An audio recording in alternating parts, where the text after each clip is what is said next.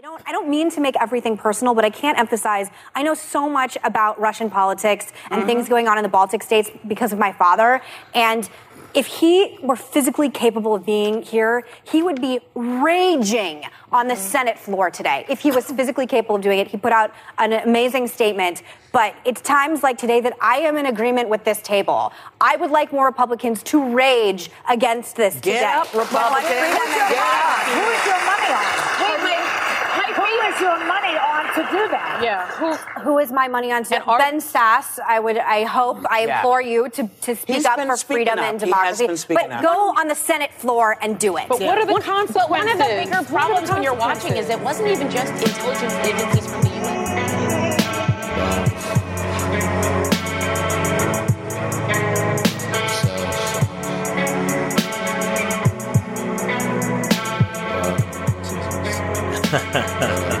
Thank you so He's much like for the coming. big thing in Tron. Uh, he represents the entire show. Thank you so much for coming on. I, I, I Abby, I should you not. I could show you a spreadsheet. You were one of the first people we listed as a guest. It's true. Yeah, yeah. yeah. We were have one- binders full of women. Oh, bless. I'm so excited to have you on because you rule. You're cool. You're funny. Yeah. I was hoping all three of those would rhyme. Unfortunately, Cool. You're cool. You're the best in school. Okay, thank Welcome- you. That's welcome to uh, well, uh, welcome to Struggle Session, everybody. Uh, uh, I'm Jack Allison. I'm Jonathan Daniel Brown. I'm Leslie the Third, and today we are joined by uh, comedian Abby Denton. Thank you for coming on. Hello, it's my pleasure. Love you guys. Yeah. I mean, I, I only love Leslie because Leslie's the only one who ever followed me back in so Yeah. many years until just this morning. I, I, As a I strange followed you. I. I don't think that you followed me either, but uh, uh, but I followed you too. And the now struggle uh, session we account follow each follows other. you, and the three of us all kind of share it. Oh, Uh, uh, let- it- come on, guys. She loves me. All right. Okay. Yeah, I, I only love Leslie. This is fair. This is very fair. I, I respect your work, but, uh, you know, you, you gotta you gotta stay with the one who, is who brought us. you. I mean, it, it, it really though. Sometimes the love from the struggle session account is not only coming from Leslie. It's- sometimes coming from Jack. It is sometimes coming from me. It's sort of like, uh, you know, my parents have these two cats and they're siblings, and one is white and has black spots, and the other is black and has brown and gray spots, and they don't really look like they're siblings. But I found out that cats can actually have multiple uh, fathers in a single litter. So that's sort of Really? like the Wait, Twitter what? account Really? for struggle Is session. that true? Yeah, that's what I, I mean. I read it. I don't know if it's true, but the idea is that you know when a cat has a litter, uh, that that yeah, like you can take lots of different kinds of uh, you know. I mean, when you have like twenty cats, there's room for variety. All right. Wow. I feel like we're getting to Cum Town territory. Okay. that's, that's technically come science to figure Yes. out. Um, I, I just don't want to impinge. We on don't it. need to get Not into really our to lane. Not really our feline breeding today. I'm I'm very sorry. I I have one um, very timely question about cum. Uh, just while we're on the subject, before Yes, we move off of it, which is that yesterday my my sister, uh, who's visiting my brother up in Boston, they're all together. My brother's wife, her weird boyfriend person, uh, and and they and they they called me. None of them call me ever. My sister doesn't even like me, but they they my sister has become convinced that our dad is not our, our biological dad because apparently he had a vasectomy at some point, meaning I had to sit through a 20 minute hysterical phone call about my dad's balls, oh, and I'm man. I'm still recovering from this. Wow. I can't That- I can't tell how much of it was serious and how much of it was just that they thought it was funny. Well, Father's Day was last month, so they're they're a little Right. late to this conversation. But yeah, he uh, eked out another Father's Day. I've never talked about my dad's balls before. I love my dad. We're very close. It's not something I think about, even though it's where I came from. So Well, if, if you ever you know try to count your blessings so that you can you can calm down and go to sleep, uh, you can add that to the list that you've never had to talk about your dad's balls until just now. when Until I, now, I, yeah. am very sorry. All right. broke the chain. Well, hello everyone. Welcome, welcome to Struggle Session. Um, no, we're not going to talk about anything weird today. We're going to talk family about show. something extremely normal. Um, first off, um, Elon Musk's um, Twitter account. Um, Yeah. E- our, our, our boy Elon is on one. On he one. really is. He has been Yeah. on one for a while. This is most one of the sustained ones I've seen. Like this is blowing past like Kanye, yeah, like just way, way, way past it. Like just like you, there, somebody actually posted a chart of like his Twitter like um, Yeah. metrics, and like it's just spiked in the Yeah. past couple of weeks. He, is I wish just- somebody also had a metric of uh, uh, his ketamine purchases over the same time. I think that would be interesting data to overlay. So Uh, uh, it's wild though. I mean, like this is like one, truly one of the funniest things that I've ever seen happen online. Uh, and I have been watching people melt down online like since I was like 12 years old. Like this is really, really something special. It also retroactively makes an inconvenient sequel one of the funniest films ever made. If you've seen an inconvenient sequel, which is two hours of Al Gore kissing Elon Musk's ass, Yeah. then uh, I mean, I guess it makes the entire Democratic climate movement seem really fucking silly. They I need mean, to do. They need to do new episodes of inconven- uh, uh, an inconvenient sequel, like how they did with the staircase, uh, like checking in with Elon Musk now. No, I mean, if, if, if the, the entire first hour of the movie is Al Gore going, "Hey, remember an inconvenient truth? Uh, I was right. The climate, you know, the the climate levels are rising. There's uh, water flooding the streets of Florida, uh, Puerto Rico. It's terrible." The second half of the movie is him going to France and then India to negotiate these these uh, climate treaties in Paris. Right. And the movie, the victorious end, is Elon Musk agreeing to give India technology that they created in order to stop uh, uh, India from pulling out of the Paris Accord. There's like a random subplot where you know ISIS attacks uh, France, so Al Gore has to stop his 24 hour live stream in solidarity with the victims of the mass shooting. Je suis Charlie. Je suis Charlie. It wasn't the Charlie Hebdo one. It Wait, was what? The, no, it was the uh, it was the concert one. It was the Eagles of Death Metal. Oh, the right. Bataclan. And, Al, uh, Al Gore was there while that happened. so Al Gore was the, there- The film has has the exclusive footage of, of what happened to Al Gore uh, when he was that- across town in front of the Eiffel Tower moments. doing a, a, a climate live stream uh, in conjunction with SolarCity and Tesla. Uh, yeah, the, the movie is Prime Minister Modi agreeing to this Elon Musk deal, and that's the victory. And then there's a five minute postscript going. And by the way, Trump won and is going to invalidate everything you just saw. So it's a very strange. Uh, it really is like a movie that was made for people who. Uh, I think it was made with the assumption that Hillary Clinton would win, and that the five minute section at the end was going to be, and then we're going to keep going with Hillary, Elon Musk, and Al Gore at the wheel. Uh, we're going to be fine. Things are going to work themselves out. So, so was the idea behind the title an inconvenient sequel that the sequel then contradicted everything in the first movie, and he was like, "Oh, I guess I screwed up, and everything's fine." How inconvenient? Because that would No, be it's- very. it- It's, inconvenient that he has to make a sequel.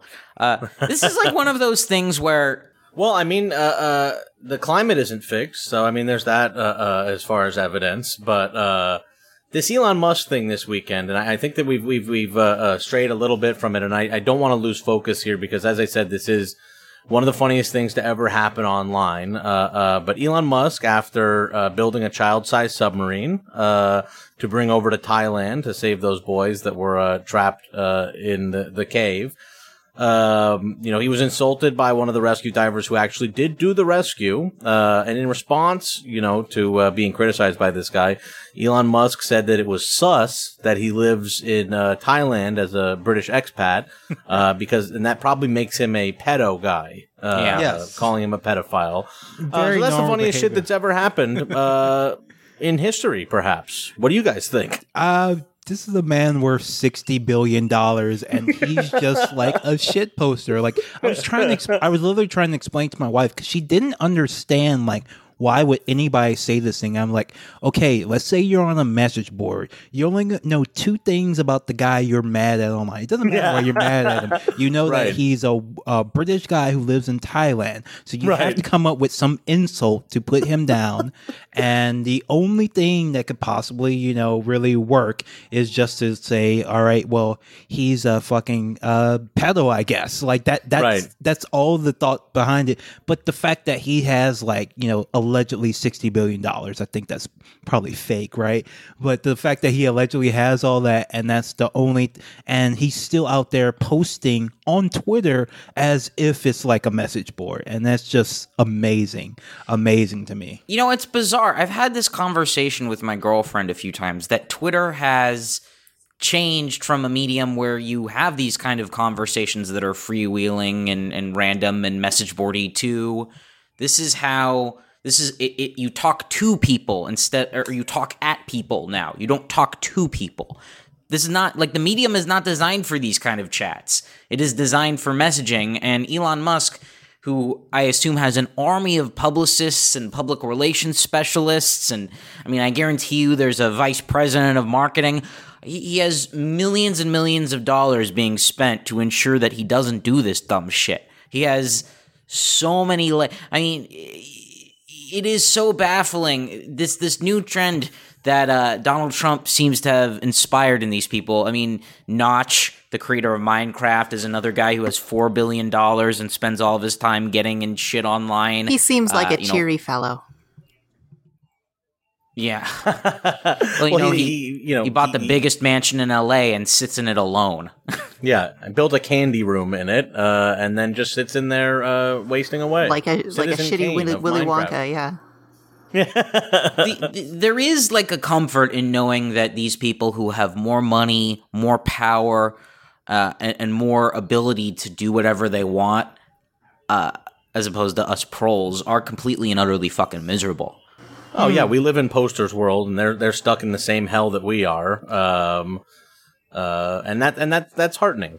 I, I have Abby, a theory uh, about that actually, um, but I'll I'll raise it after whatever Leslie was. No, Oh, go okay, ahead. Um, well, well, I, I, I think I will. I would like to call it the morally inept pr- principle, uh, because people like Elon Musk. Um, I'm trying to think of other recent examples who uh, would say something terrible and then just sort of keep doubling down because you don't have anywhere else to go online because everyone's everyone's seen what you've said, even if you've deleted the tweet as he did. Like he, he can't he can't now now back down from this. Whereas uh, you could have some anime poster who no one knows about who just works in a gas station, just like actually argue that you should be able to fuck kids on Twitter, and no no one no one's reading it, no one's noticing it, no one will remember it tomorrow. So in, in a lot of ways, he's he's doing better in the deal than uh, someone in the public field like Elon Musk, who's only responsible for the death of a couple of people. Um, and I, I call it the morally inept principle because there was a poster on the Something Awful forums years ago named Morally Inept who uh, con- confessed in in one thread or another. Uh, the, the exact words of what he said were, uh, "Let's just say Buffy was a female dog, and as a 14 year old, my depravity knew no bounds." openly. And uh, on something awful, you could pay to have someone's uh, name changed to like link link to stuff that you want. So his his profile just had a link back to this post for the rest of forever, and he just kept posting here with this for it has to have been like five years. He just stayed with this name. He didn't even try to you know, change his name, wear Groucho Marx glasses, say, I don't know who this morally inept person is. No, he, he was he was perfectly fine with everyone knowing because ultimately he's just some random anime poster and and it'll it'll never never result in any sort of censure. Uh, so I think in many ways morally inept is a is a braver man than Elon Musk. He's a great man. Um, I think about oh okay, so I, I have another rule which is um, the Space Jam rule, which is uh, I assess any work of art, any movie, any TV show with the question: Will I think about this in a year's time? Will I think about this more or less often than I think about Space Jam? and by the same Space Jam rule, morally inept is a, a better man than um, most of my uncles. Are you from Are you from LA originally, Abby? I am I am from Pittsburgh, um, but I got out right around when Google started moving in and ruined all of the bars. So Well, don't worry. Now they're moving into LA. Yeah. So- uh, Wait, what? We'll, know, you, well, over in like Playa del Vista or The west is side. It Playa del Rey or something? Yeah, over It's on the Playa west side. Re- del Rey. very- Playa. Sorry, go ahead. It's becoming very Silicon Valley South over there. Lots of campuses, lots of uh, YouTube buildings, lots of hammocks. It's called Silicon Beach, Venice, Santa Monica, Playa del Rey, Playa Vista. basically uh, Marina Del Rey, the entire west side near LAX and the beach is being uh, taken over by tech. And also, even, you know, look, the neighborhoods we're in, Hipstervilles, it's still a lot of entertainment, artsy, rich people, but I am seeing a lot of tech money start to come into these neighborhoods. You can't escape downtown LA, too. A lot of techies. I, I was feeling fine for a while because you know that's beach country. I have no reason to ever go in such a direction. But if they're going into the place where all the where all the food is, then Yeah. they've got to be stopped. Oh, don't worry. They'll come for the food. Yeah. So, uh, I guess the question is, can Elon Musk be stopped? Um, what is going on with him? Can we stop him somehow? Because I feel like this, he, like he actually thinks he is a mad scientist. Like he, he thinks he's going to come up with all these solutions to make all our lives better. Like you know, child-shaped submarines and calling people, and but he attacks people who like do better than him and like beat him. So Well, that's like right. that's the that's the perfect like that's the perfect like scenario for like creating a supervillain in any other comic book. Like you can Right. in any comic book. This is what how a supervillain is born. That's So, a perfect comparison because he, you know, he's selling the the flamethrowers and stuff, and so he obviously thinks Mm-hmm. of himself as a, a Nikola Tesla style genius, when he is in fact nothing more than Thomas Edison electrocuting an elephant to death in a in a public park, traumatizing children.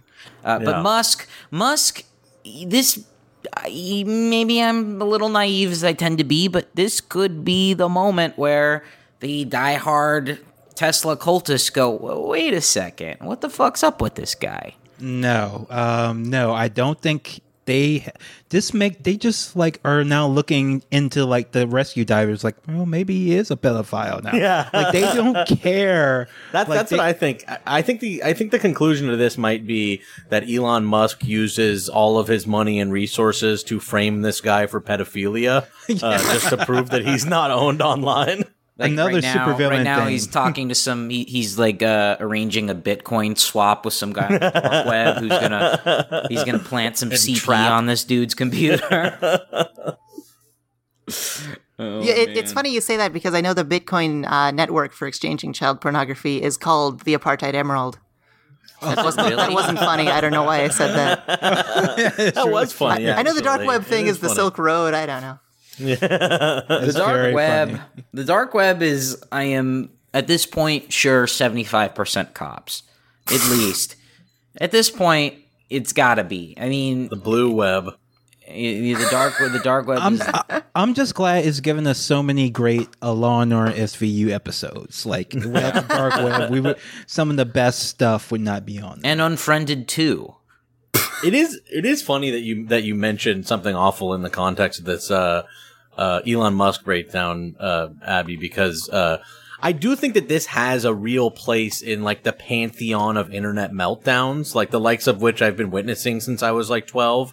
You know, like I, I swear, like this feels like like Elon Musk should have like an Encyclopedia Dramatica page, or like he was like, like a kiwi farms guy or something yeah. sincerely at this point like i feel like i'm getting the same feeling as when like people were trying to like watch watch chris chan you know forever and like tim buckley and all that shit like we're just wit- like now we the internet has gotten to this place where like for some reason everyone in the world has decided to be in the chat room and the message board and so like we get to see everyone in the world go through meltdowns like these it's really wonderful actually But but what you mentioned, Abby, before is also really interesting. The idea that because of corporate consolidation, we are all in this one chat room, and we can't just like if we fuck up, we can't log off and make a new name. You have it's That's like true. it's like having one life. It's like having a video Right. game where you only have one life. You can't. It's a you can't- roguelike. Yeah, it's a rogue. Twitter's a roguelike, right?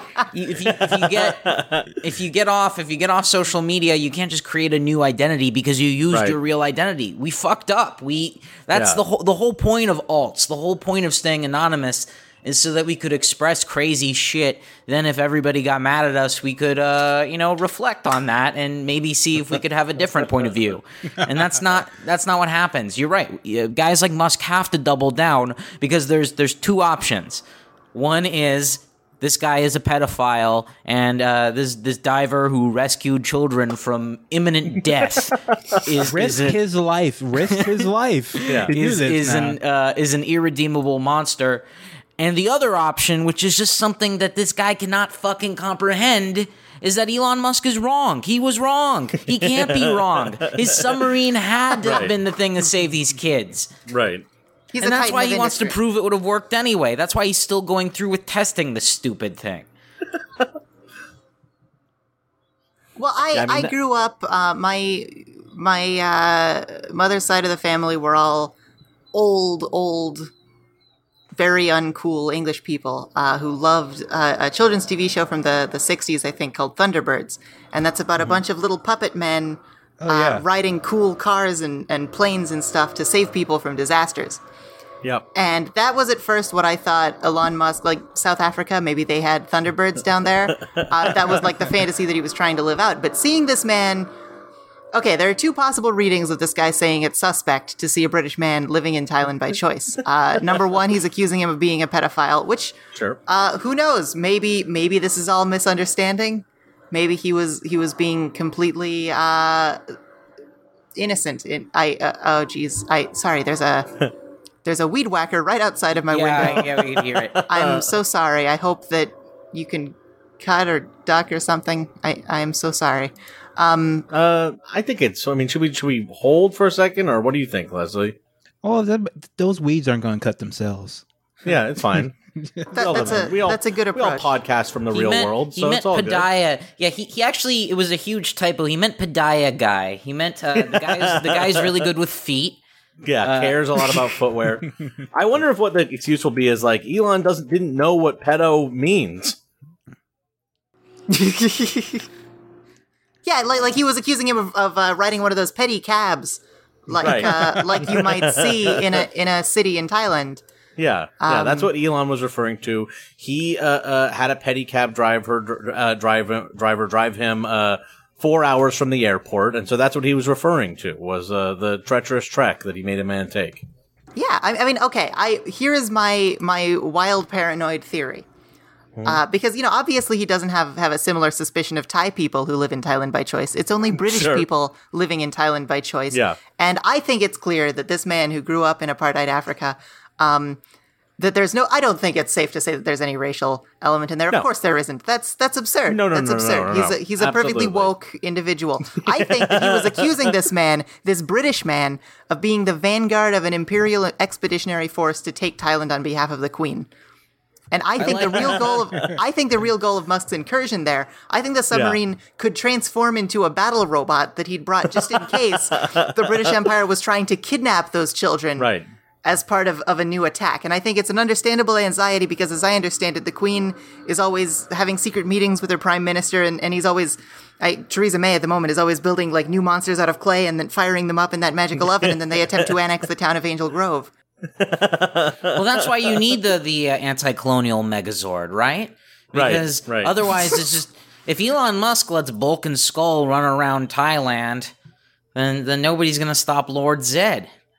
Yeah, absolutely. So I, I, think, Thailand Elon needs- Musk is reasonable to be suspicious of this man. Thailand need the the clear answer is Thailand needs a peace walker. Uh, uh, is what is what is is very clear from what we're talking about here. Mutual, mutual deterrence. yeah, you're absolutely right. The only appropriate reason for a British person to not be living in Britain uh, is is by colonializing and and putting the boot on the neck of the people who live there. I think that that is uh, that is clear that that is the only appropriate way. Maybe Yes, the uh, guy because just if- liked maybe the guy just liked swimming and and uh, like five cent beer. I don't know, like. Yeah, honestly, Well, look, I if, went if Pra- there's I one went thing to- we've oh, just if, if there's one thing we've learned about the British national character, it's that they feel strongly that people who live in a country should stay there and should not be allowed to to uh, emigrate. It's what they do. They're they're, they're a notoriously isolationist society. the Crown. yeah. Yeah, I Oh. went to Thailand uh, uh, for my uh, wedding um, uh, honeymoon. Uh, for my honeymoon, I guess. Your wedding honeymoon. Although not a wedding honeymoon, uh, uh, just for There's the not honeymoon. other kinds of honeymoons. There are only I wedding know, honeymoons. I know, I know, and I caught myself, but I'll take my licks anyway.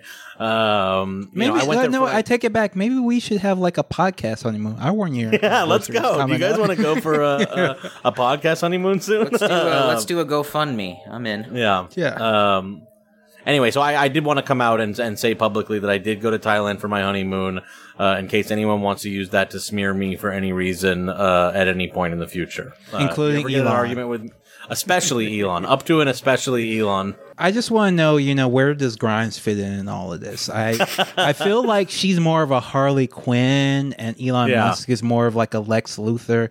So I, I don't really know how this couple. Well, people uh, could observe an age gap between the two of them.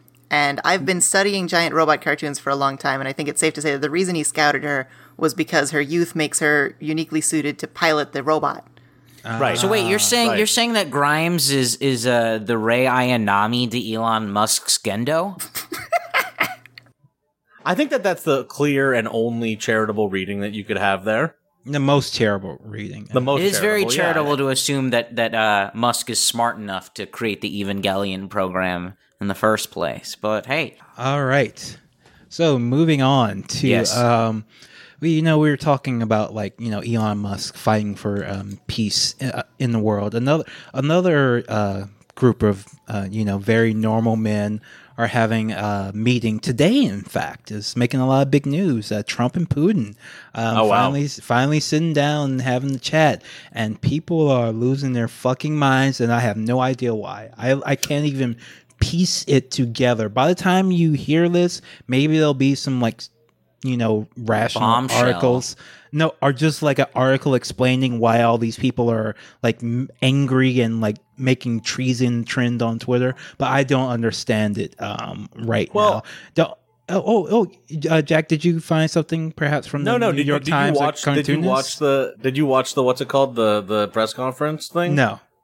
Well, what, I, I watched it and, and it was pretty outrageous because It's wild. Trump stood there in front of the entire world and said the same shit that he's always said and that we know he believes and that he said a thousand times before. It was just but this time he said it next to the the the the the the, the Putin, the, Yeah. bad guy. Vladimir Putin, the bad The guy, bad the, guy. the most dangerous man in the history of the world. I mean, look, it's like it was a crazy thing. It was, you know, it was a really wild thing to witness, uh, but it was just like another in the ongoing series of of Trump. Like, I, I don't know. I honestly think that the outrage is like kind of based on this weird platonic idea of what a president is supposed to be like, and it's like I, I don't understand why everyone is still applying that concept to this guy. Like, we know who this guy is. We know he's not like a bright guy. We know he thinks a bunch of weird and stupid shit.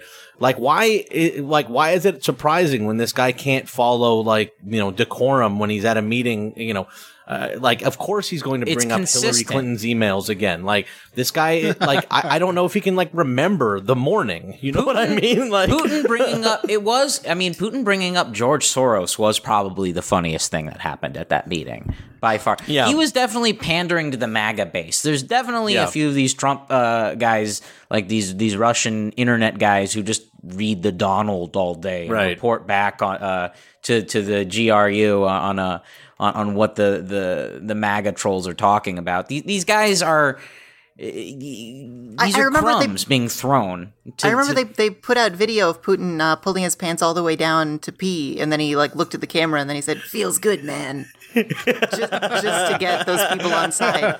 I know, I know. That was that's that's right to the Groyper people is what that is.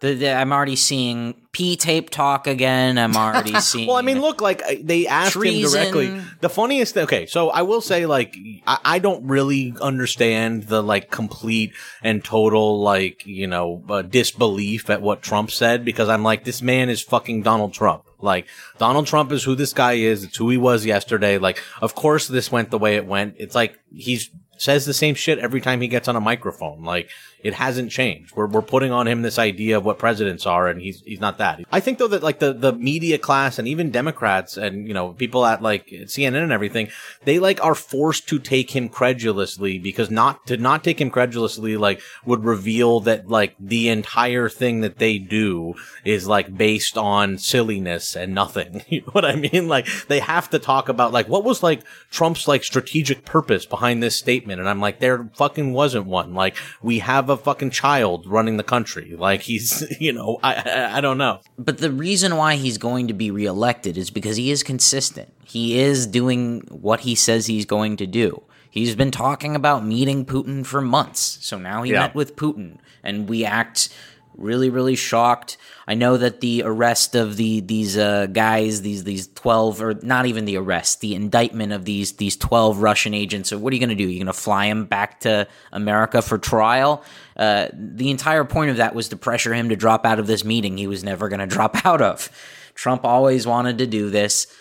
And, and so the way that the, the the media presents this, like it's some kind of, well, like it's like it's a gay romance, is just so bizarre to me. Yeah, speaking of the New York Times, um, I think everybody should take a second to watch this video before they take it down because they will obviously be embarrassed into doing so. Where they just this, I guess, it's supposed Well, to be like a opinion section, so I don't know. They have the worst opinions in the world. Yeah, and they're but, like- consistent with it. but like they generally are pretty good about like you know like they'll put like a Bret Stephens like article that's you know homophobic, but like when they're doing it from like a left, like a left, uh, like a progressive homophobia, like I think that's when they'll get in more trouble. Like because conservatives will yell at them then, and then they'll immediately uh, fold to them and their their whim because that's what they do every time. So they post this, this bizarre cartoon where it's just like every bad homophobic Trump Putin joke that's happened in the past, you know, two years, they just put it in a cartoon. And like like like they were the first ones to come up with it. Like it, this was a smart thing to do. Like the literally the Clinton campaign had put out uh, a video uh, a campaign video with one of those murals of Trump and Putin ki- Putin kissing and they deleted it within the hour because people were calling it out. And so for some reason the New York Times, which, you know, all their, you know, supporters and writers were like the most one of the most important acts of resistance you can do after Donald Trump was elected was subscribe to us and like and like this is what they come up with. Fucking Bret Stephens, Bari Weiss, and a cartoon of Trump and Putin making out. Like that that's the best you can come up with. That's that's what we need from the paper of record. It's fucking like really, really pathetic, besides being homophobic. It's just this is what the best they can do. This is what they spend their time on. This, think about all the stuff that they don't cover, like, you know, uh, Standing Rock, you know, the ongoing crisis in Flint, um, Puerto Rico, etc. Which Elon Musk, by the way, did promised us fix last week as well. God. Yeah, but like the New York Times, like this is the best they can come up with. Just this really gross, ugly, homophobic cartoon, and this is their political commentary for the day. It just opens up with like Trump is like getting himself dressed up. There's a picture of Putin in his underwear, all muscly on his wall. Then Putin shows up at the door. Trump gets super excited. They hold hands in the car. The car turns into a unicorn. They make out, and you see their tongues like kind of like wrapping around each other. A lot of close up of the tongue. There's nothing really going on here. There's uh You know what I think? I think you got to look out. You know, I'm, you got to look out for animations like this because uh, you know if it's too lascivious like this, I think we might have another John K on our hands. Whoever animated this uh, particular piece. Well, this is a this is a guy apparently named Bill Plympton, who's like an old animator. Oh, Bill Plympton rules. Actually, it is kind of a bummer to see. Like, I thought it kind of looked like his stuff, That it's kind of a bummer to see uh, uh, it uh, come to this. Oh But, my you know, God, wait, wait, just like wait, any, just like any artist who made stuff in the '90s and 2000s. Dude, uh, dude, dude, dude, dude, I just looked- not that inter- I don't mean to interrupt you. I don't mean to interrupt you, but I'm looking at the credits now, and one of the consulting producers on this video is Evan Shapiro. Oh, eShaps. E- uh, uh, so that's the guy. That's the guy who created uh uh, uh, Seeso. Seeso. the Seeso creator, I think, is now running the uh, New York Times opinion section video page. He's a Uh, consulting producer on these videos. Uh, Abby, what did you think of this wonderful video? Well, I think it was a masterpiece from the perspective of uh, what I what I'm thinking. I want to term macro cartooning as as a as a professional arts critic. Uh, that's what I think I'm going to to term it as. Uh, because it's not funny on, on its own, but it, it provides a picture of um, society as it is now, and and it's not from the cartoon itself; it's from the image that I want you to picture because it not because it happened in reality, but because it's true, and it's a picture of Chelsea Clinton sharing it online, this cartoon, and saying "ha ha," and then two tweets later saying. But of course, we should condemn the homophobia inherent to this. With a picture of her frowning a little. and that I think is society as it exists at the moment. And from that perspective, however, we must remember to frown. and and so from that from that perspective, uh, this cartoonist Plympton, I would term as a total pimp, pimpton. Uh, Uh, but yeah, it's bad. It's just like I, I don't know what the what the angle is with the homophobia thing because like none of these like it, who they, are they trying to like annoy with this? Like other th- like do they think like Trump's gonna watch this and be like oh fuck I'm now I'm gonna bomb Russia now because just to prove how straight I am? It's like is that what you want? Because I feel like a lot of the a lot of the liberals and, and, and in general like the whole response to Trump and Pu- Putin meetings like do you want a war? Like do you prefer this? Like a lot of people are making posts like if you know so and so was president, they would not stand for this. They would like yeah, they would bomb Russia. Is that a good thing? Is that the is do you want to be at war with a nuclear Yeah. power? Um, is that your end goal? Um, as like do you want to die too? I, I I guess this is like where like liberal mi- mind has been heading for a while now to annihilation. I just didn't think they would get there so fast. You, you don't believe we're on the eve of destruction. Um, I didn't think they. I didn't think they w- wanted to get on there as quickly as apparently they want to. I guess they all. They. I guess they all feel the same way as most leftists, dude. Like they're just ready to get the whole fucking thing over with. Well, and that's what's so weird to me that the punishment for treason should be to be voted out of office. The way that the the, the Right. reaction versus the solution are not on the same planet. This man is a traitor. This man has betrayed everything our country stands for. This man is working with our foreign enemies. Well, what do you do? Vote him out. Yeah. Doesn't click. This It's man not- cheated. This man cheated to win an election, and he's going to do it again. The only recourse we have is in the voting booth. is another election. yeah, like what are their plans for like if the Russians hacked the last election? What are their plans for like the next What, election? what we have to do is vote and vote so hard that everyone will know it was fake. And if they announce, and then you know what? At that point, we'll hold another vote, and everyone has to show up for that vote. That'll be the most important vote of all. I've been training with a wild, wise old sensei in the mountains for, for months now, just to make sure that my voting technique is unstoppable. the five palm voting, exploding vote. The first thing he does is make you wait in a line for five hours. If you can withstand that, Under a then maybe- waterfall. if you can um, withstand that, then you are given a provisional ballot, which Yeah. then takes four weeks to maybe process. please call this number and he'll let you know if it was proce- processed. Uh, this is a new show that uh, is premiering on Crooked Media, by the way. The voting, the voting guru, Most played by Mike Myers. voting, extreme voting challenge. Yeah, I, I, I- I don't know. It's like, uh, uh, I agree with you, Leslie. Like, what, what, what do we want to do here? Do we want to have a war with Russia? Like, is did Russia like buy some, you know, fake news on Facebook that uh, swung a an election? Which, of course, there was no way it wasn't going to be a razor thin margin at this this point. There's no chance in the world that Hillary Clinton could have been beyond, you know two points above this like uh reality show host like game show guy um and you know had to be able to let it get it swung like you know turning away buses from michigan in the last days of the campaign um Well, if only those we, twelve we people need to didn't vote nuke for russia Joe. over this yeah Yeah, it's Russia, Susan Sarandon, everybody except you know Hillary Clinton, I guess. and everybody except the Democratic Party, which, uh, Yeah. you know, uh, to quote the great Tom Perez, Yeah. As Uh, we don't we don't need do. we don't need to abolish ICE. We need to reform it. Just because I called t- for uh, Sheriff Joe Arpaio to be investigated doesn't mean I want the Maricopa County Sheriff's Office abolished. So that we need to be we need to we need to have this man uh, put on trial for treason, but we need to be reasonable and we need to be Right. calm about how we do it. and confirm his Supreme Court And picks. and and Yes. be sure and look, Kavanaugh's not that bad. He's not great, Yeah. but he's not that bad. Let me tell you, he's a great. Yes. he's a great pal. He's a Uh, great he took. My kids to school. Yeah. Jesus Christ. Oh, what a week. All right, so moving on. I, I have a actually before oh, we go move ahead. on, I have a I have a, a f- a feminist uh, Freudian um, explanation, not only for the the Trump Putin uh, gay love sort of subtext that keeps turning up, um, but also for all of politics of the last several years. If I if I may present my oh, of my outline. Thank you, thank you kindly. Um, if if I can get a word in edgewise. Um, This is why we brought you on, Doctor Denton. This is this.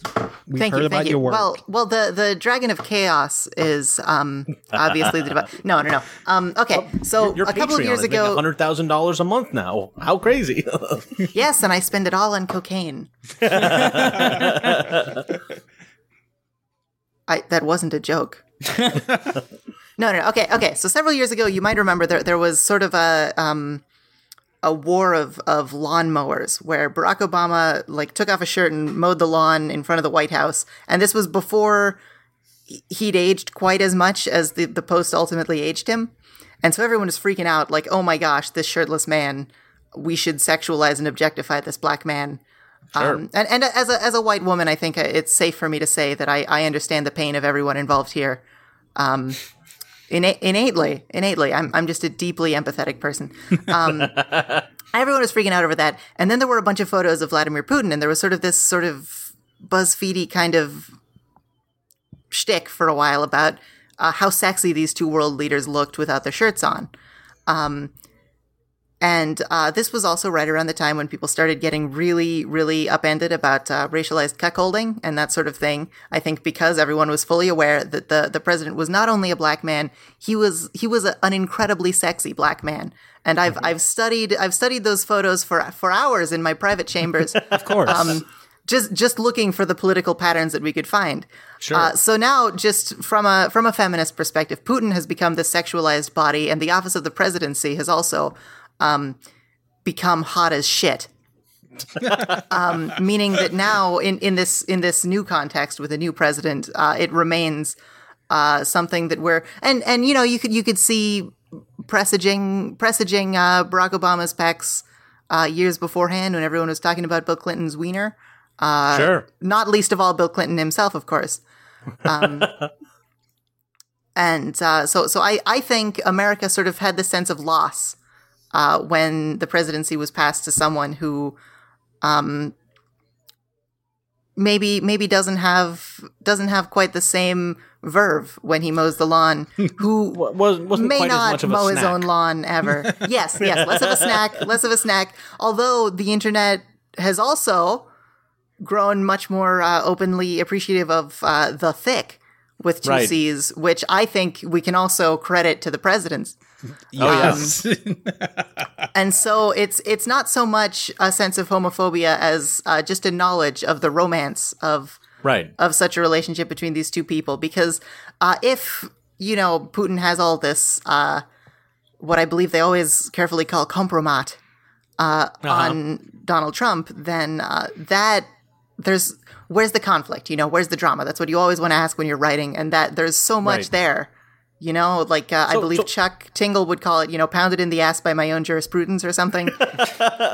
So what you're saying uh, is that the reason why we we see keep keep seeing this interpretation in like liberal news and liberal comedy and stuff is because we in, deep to, in our cores want to see the president's fuck. Yeah, well, it's it's less because we want to to homophobically taunt him, which is probably Yeah. there too, as because if if Donald Trump and Vladimir Putin were in love, it would be the the most human thing I'd ever heard about either Yeah. of them. People would Yeah. love it. It would be Oh, I, I I would go as far as to say that people on LiveJournal and Tumblr would start doing slash fic and Yowie. I, I This actually, is slash. We are seeing slash fic. It just is. I mean, that's what it is. It, it is. You're right. Like the, all the. This is the uh, global equivalent of a teenager Right. who makes a fan page that has Harry Potter and Ron Weasley making out. It's the same thing. It's just. You're as- right. It's it not. just- it might. It might not be homophobia as much as it might be fantasy fulfillment. I, the the or maybe it's both. Oh well, I, I guess I, that just means we owe an apology to the New York Times and Yeah. Bill Plympton ex- uh, specifically. Like this is not a cartoon; this was anime, and that completely recontextualizes Yeah. everything. And we don't It's kink shame here on Struggle Sesh. So it's good now. It's hentai, so it's good. Absolutely. I think it's safe to say that if Donald Trump and Vladimir Putin kissed on camera, that's the only way for the Republicans to regain the youth vote. And from that regard, I hope I hope some strategists are listening Yeah. because because it would show they all for once that this. these men are capable of feeling something. Yep. Absolutely. There is Uh, no more forbidden love than presidential love. There's no more forbidden love on this earth than than the love of two presidents. All right. Well, moving on to our last topic of discussion. Sacha uh, Sacha Baron Cohen is back, folks. Um, it's back. 2002 again, and he's back with a new um, hit political show, which is showing you know the both sides of America of America and how divided we are as a country. You know, we used to be united by Borat and his Yeah. you know anti-Semitic humor, and just There was a I- time when we all hated Middle Easterners. No more. and and it's and it's just come back with his new show, uh, "Who Is America," where he um, dresses up in this completely unbelievable makeup that people believe somehow anyway, Yeah. and um, talks to them. And I just want to know, first of all, as a show, what did everybody think about it? I mean, it's not as good as Ali G. I, it, it- it's not. It's never going to be as good as Ali G because he is. Cohen is now fully Americanized. He's rich. He hasn't done this style of comedy in about fifteen years, and he isn't an outsider anymore. So he, you know, he's not a British guy looking into America for the first time. He's also not uh, he's also entrenched in the system and has a lot of money. So his idea of what left and right is has undoubtedly changed. That said, I laughed a lot. Uh, I liked, I, I appreciate that Bernie Sanders didn't end up looking like a fucking idiot. Uh, I appreciate that Sabo, the right wing street artist in LA, is so angry that he put up a billboard decrying stolen valor. That makes me laugh.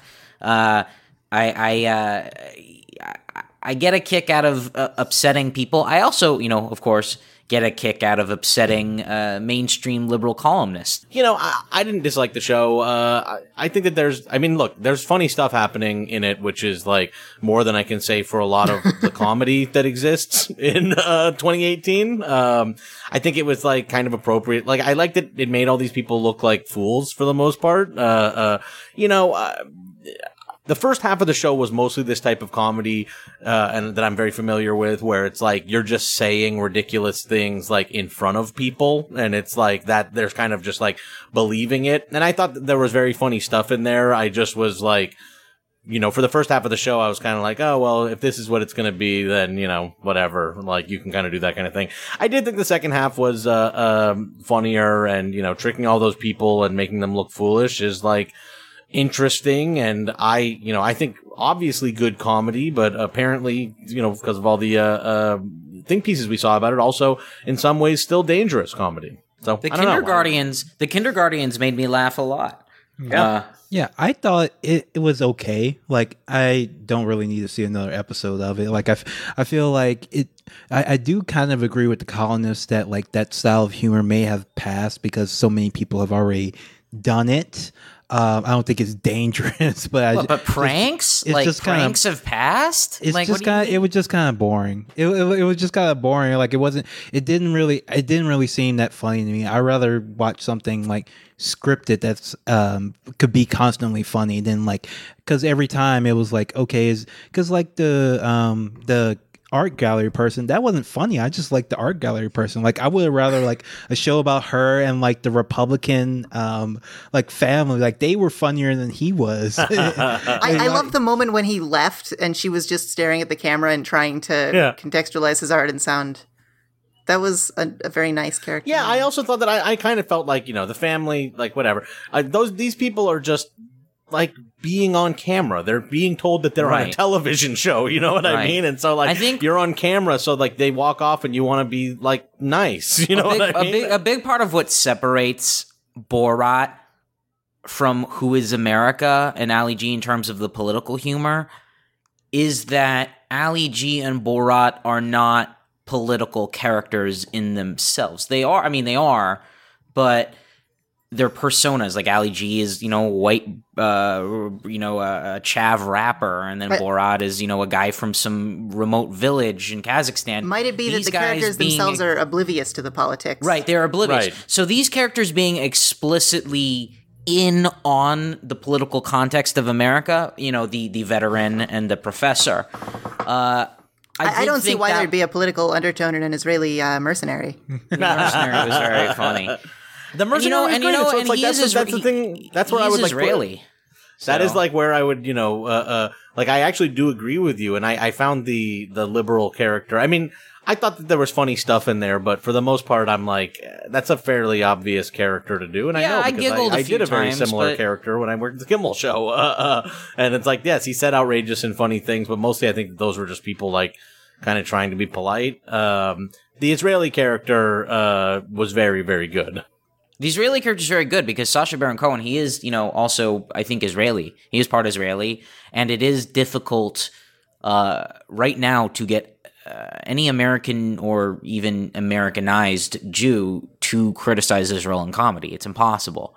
So just having that parody of the militancy of modern Israel was super important to me, actually, uh, on a personal level. Just uh, yeah, I mean, it's very, it's very Thanks, hard. Sacha. Yeah, I mean, I you know, like anything that can be done to uh, move that that window in the Jewish community, which has been getting pounded by right wing forces for the last four years, and is having a very noticeable effect. Uh, any of that's good. And if that means making a few Vox writers ruffle their feathers a little bit, like that's that's fine by me. uh, I'm not saying that that that Cohen is a leftist. He is by no means is. My guess is that he's a left of center liberal uh, who probably is, you know, for the most part, uh, an Obama Democrat. That said, for the last God, I don't know, ten years, maybe even twenty, the Democrats have just been they've been pushing these cultural fights. They've been pushing these fights over decorum and civility and being nice and it doesn't have anything to do with fucking policy. There's nothing. It, it's it's all aesthetic. It's this idea that if something looks a certain way, your, your politics are the products you consume, which is just such a neoliberal way of viewing the world. And uh, I I want to see that get smashed desperately because I feel like I'm never going to be able to enjoy anything ever again as long as these fucking people are constantly. Uh, I can't enjoy a single thing without 20 think pieces about how I'm a fucking monster for like liking this dick joke. It's just too. It's exhausting. Wait, which, which dick joke? Oh man, there's so many dick jokes. Oh no, Abby, I, what'd, you- can't what'd you be think of, this. Abby, what did you think of the show? I really like the last half. Um, Yeah, it was better. I'm not sure. I have a, a lot of questions and a hypothesis about um, the NPR guy character because it, it felt like like all, all the really famous Cohen bits are always like when he gets a response from someone else, but that one seemed entirely to be like him doing a monologue, like trying Right. to get a rise out of these people and failing. And so I wonder why they put it in because I, I don't think I got it. Yeah, I, I agree. That was a the, the the NPR guy, the liberal professor. They, They just seem nice. They, They they, were just just seem- like, oh, well, yeah. that's, I'll do my best. yeah, I think people, but I also think that like most people, when dealing with the sort of the stereotypical SJW type that that that maybe he was trying to make fun of, I think most people in front will be polite. Most people aren't going to go fuck off immediately. eh, But I don't know. But but that is it definitely seemed like this was some like attempt to be balanced and I don't think the show needed it. Yeah, yeah, exactly. Like if most people are going to be polite to that person, then why put it in the show? Then why put the- just Right. cut cut the show? I mean, there are like bits in like Borat and Ali G where people are polite and it's funny because of how awkward it is and how difficult they're making being polite. Like the driving instructor in Borat, that guy's very polite, but he's also slowly like losing his cool. That's a great bit. Yeah, I, I but- didn't, but there wasn't that scale. There wasn't that, uh, you know, uh, A to C that happened. Yeah, it, it he just made like these w- these rich asshole Republicans in Tennessee look like the finest folk you'll meet. that's all. That's all that bit really like accomplished. I actually felt kind of sorry for the art gallery one because I st- there's no there was no political element to that unless we're going back to like the '90s Rush Limbaugh piss Christ. You know, fear mongering thing Yeah. where the Catholics would get mad every time somebody make a like some art thing. Not even the Catholics. That one guy, what's his name, Bill something or another, who uh, he, he's the That's all of their names, yeah. yeah. The Catholic, the Catholic League guy, like the Catholic um, League guy. He will always get mad. We all have Google, and none of us are bothering to help you out here. No, who gives a No, shit? no, I'll, I Who know gives who a you're shit? talking about. His name is is, is it's uh it's Bill Donohue. He's, Bill he's the Donohue. president of the Catholic League. Yeah. he's just all he does is yell about TV and movies. That's all he fucking does. He Yeah, has he no- doesn't. He doesn't even yell Does about. he have a art. Twitter? He'd fit in great. I actually do think he does have Twitter. Let me check. But, um, but he doesn't even yell about art Yeah, he's on anymore. Twitter. So like that that scene was just seemed like unnecessary. But it was so funny because the uh the woman she just seemed so open and cool and like kind. And I looked her up. She speaks like eight languages. She's the art has- gallery owner. Yeah, the art gallery. She's uh, she's a curator. The art there was fantastic. She's very, and she but she was very hurt by it actually because she said like yeah, he was crying. Uh, he cried at some point during the show that they didn't show, and she was like just hurt by it. Uh, I just want to tell you, Christy Cones, you're a fantastic human being. Thank you. You have great taste in art. Um, Aw. Thank you for being so open. She, she speaks eight. la- She speaks eight languages, but the most important one is the language of love.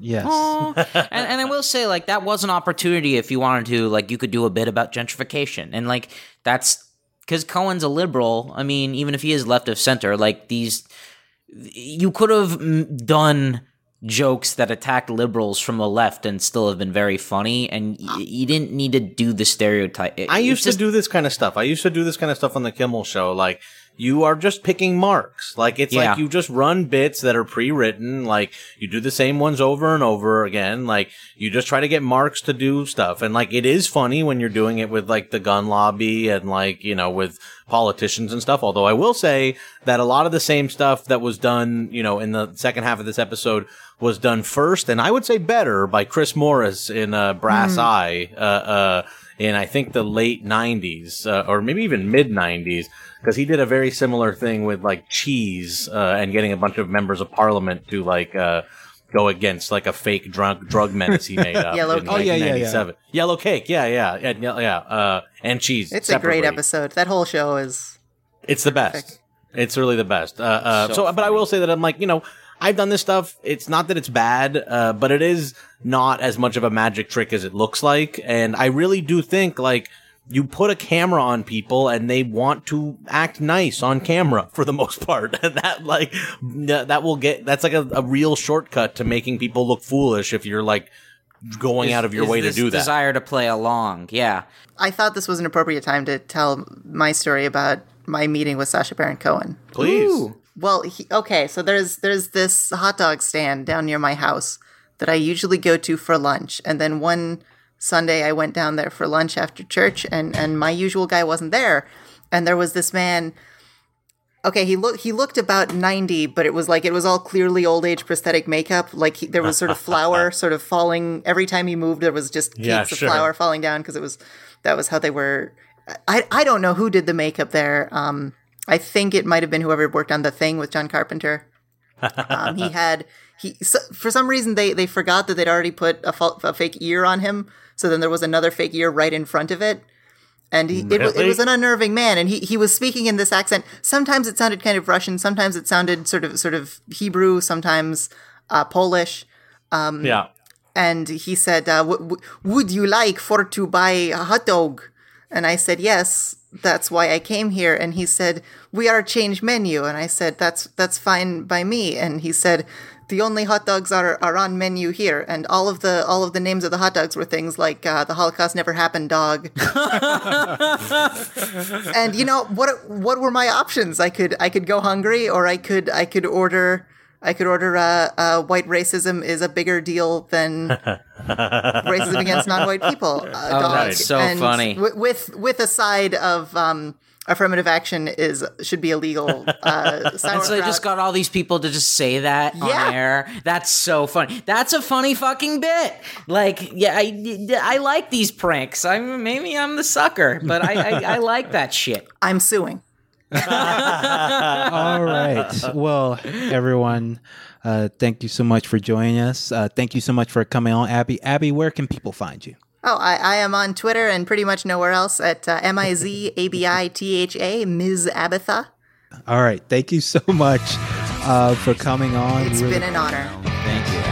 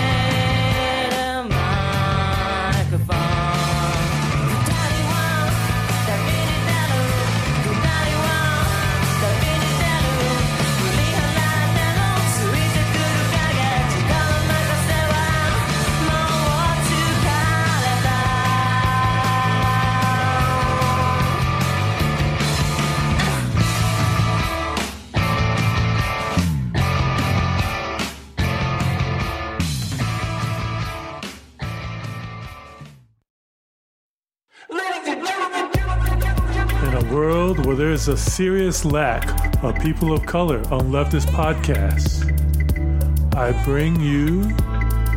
Hold on. Just just wait for it. This is gonna be really really cool.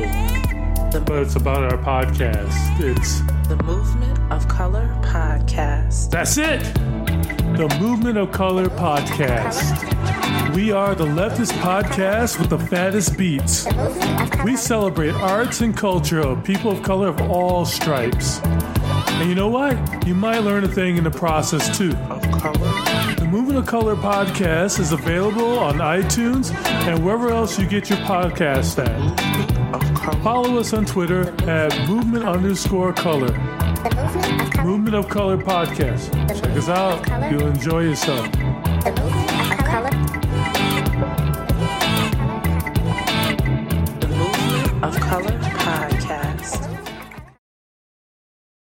Like what you hear? Want to hear more? Check us out at patreon.com slash struggle session or sesh.plus or struggle session.substack.com for all our public episodes, commercial free, as well as hundreds of bonus episodes. Thank you to all our listeners for holding us down five years strong.